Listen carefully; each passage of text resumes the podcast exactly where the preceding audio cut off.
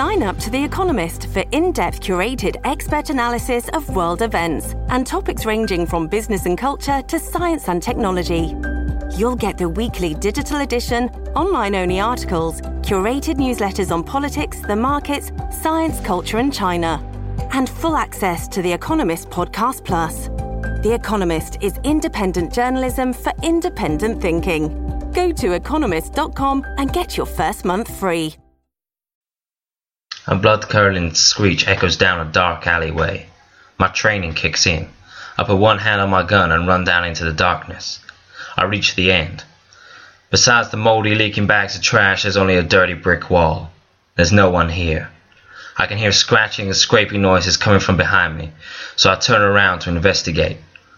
I notice a thin, white strip of light, vertically on the wall in front of me. It's too dark to see anything else. I feel the wall either side of the light. One side is rough like bricks, the other is smooth and cold. I push my hand forward and the white strip gets thicker. Suddenly, a black cat shoots past my legs and darts down the alley towards the deserted street. Must have been scratching at the door, trying to get through the crack. I push further on the cold metal and the door swings open. Blinded by brilliant white light, I step inside. It is so white it seems unnatural. It is different from the calm lighting of a shop or the atmospheric lights of a restaurant. I have no idea what this place is. As my eyes adjust to the light, I push the door almost closed behind me, shutting out the humid autumn night.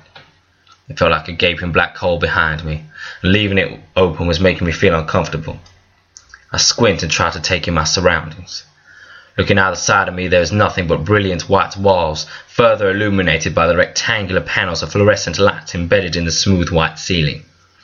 The floor, too, is white and the whole room looks strangely clinical. I notice a small mark on the floor, out of place in this sterile white box, and kneel down to inspect it further. It is small and red brown in color, and smudged a little. I look at the rest of the floor in front of me and realize it is a trail.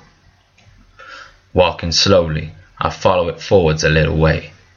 The room is a square, and I'm getting closer to a large white door on the opposite side. Crouching again, I see that the marks grow significantly redder the more substantial they get, and make an awful realization. The cat that ran past me had tracked something on its paws as it ran, something dark, wet, and red. Trail disappears under the door. Reluctant and hesitant, I push it open.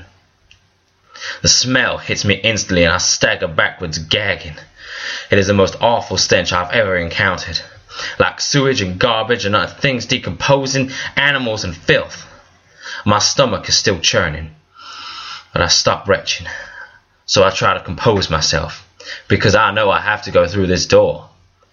Looking up, eyes watering, I see it's different on the other side. Once again dark, like I'm stepping back into the street. Yet, it has the feeling of being claustrophobic, airless, and enclosed. With a deep intake of stale air, I hold my breath and step gingerly into the void. I definitely intend to leave this door open behind me. I place one foot into the room and feel that the floor is a strange texture. My shoe sticks slightly as I lift it. My lungs begin to hurt, so I let out a long held in breath, but the smell is making me nauseous. With shaking hands from the sickness I feel and a fair amount of terror, I unclip a small flashlight from my belt by my gun and shine it to the floor. It is black, but glistens in the beam of light. I crouch down and put my hand on the floor. It's sticky.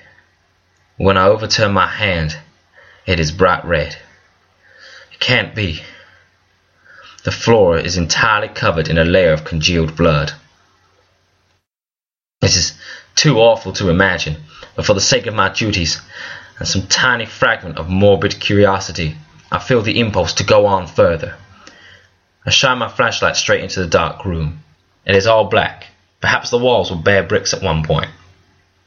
But there were so many old, bloody handprints and smears of gore that it is difficult to make out what it used to be below head height. Every few bricks there are rusting metal hooks or chains attached to the wall, usually blood covered and sometimes with limp material hanging from it. But I'd rather not know what it used to be. It appears to be empty, apart from a horde of flies circling in the center of the room. Suddenly I hear a quiet moan, and the hairs on the back of my neck stand up, my skin prickling at the sound. I swing my flashlight around, scanning the room where the noise came from. Against the wall in the far right corner is a small mound. I step across to investigate, my feet making awful sounds as they stick to the bloody floor with every step.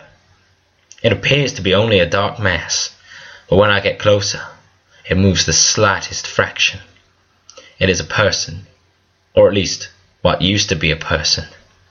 They are so far from what we would call a human being that I have to try hard not to see if it is only a pile of rotting flesh. Covered in blood and filth, his eyes and nose are sealed shut with dried blood. His hair had been ripped out in chunks, and there are gaping, pus filled wounds covering his neck and bare chest, which are swarming with maggots. He tries to speak, but all that he creates are muffled croaks. I'm surprised he's still alive, even if he is close to the end. I can't do anything for him, but I think quickly. This is worse than I ever imagined. I have to get help. I unclip my police radio from my belt. I wouldn't do that. I hear directly behind me. The voice is deep, but quiet and croaky, almost a whisper. Quickly I spin round, only to feel immense searing pain in my left shoulder. I look down to see a carving knife protruding from my flesh. He missed my bulletproof vest. He pulls it out of me, and it hurts even more than when the cold metal was plunged in. As he raises the knife, I look up to try and see his face, but it's too late. I drop my flashlight, so only his feet and the maggots crawling on the floor are illuminated. The last thing I see is the growing darkness as he drags the knife across my throat and I collapse to the floor.